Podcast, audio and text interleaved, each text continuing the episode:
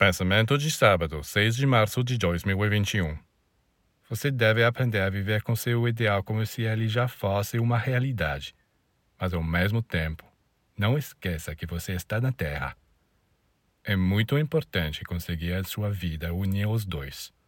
Não perder o sentido da realidade terrena, ser completamente dedicado a seu ideal divino. Este é o verdadeiro equilíbrio, mas é muito raramente alcançado. Na maioria das vezes, você encontrará ou idealistas que não sabem para onde estão caminhando, ou materialistas que são completamente obcecados.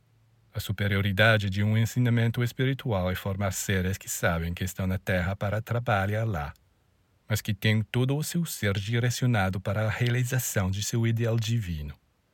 Eles, então, se tornam um com ele. Eles se fundem com este ideal sem perder o sentido da Terra. Estes são seres do futuro.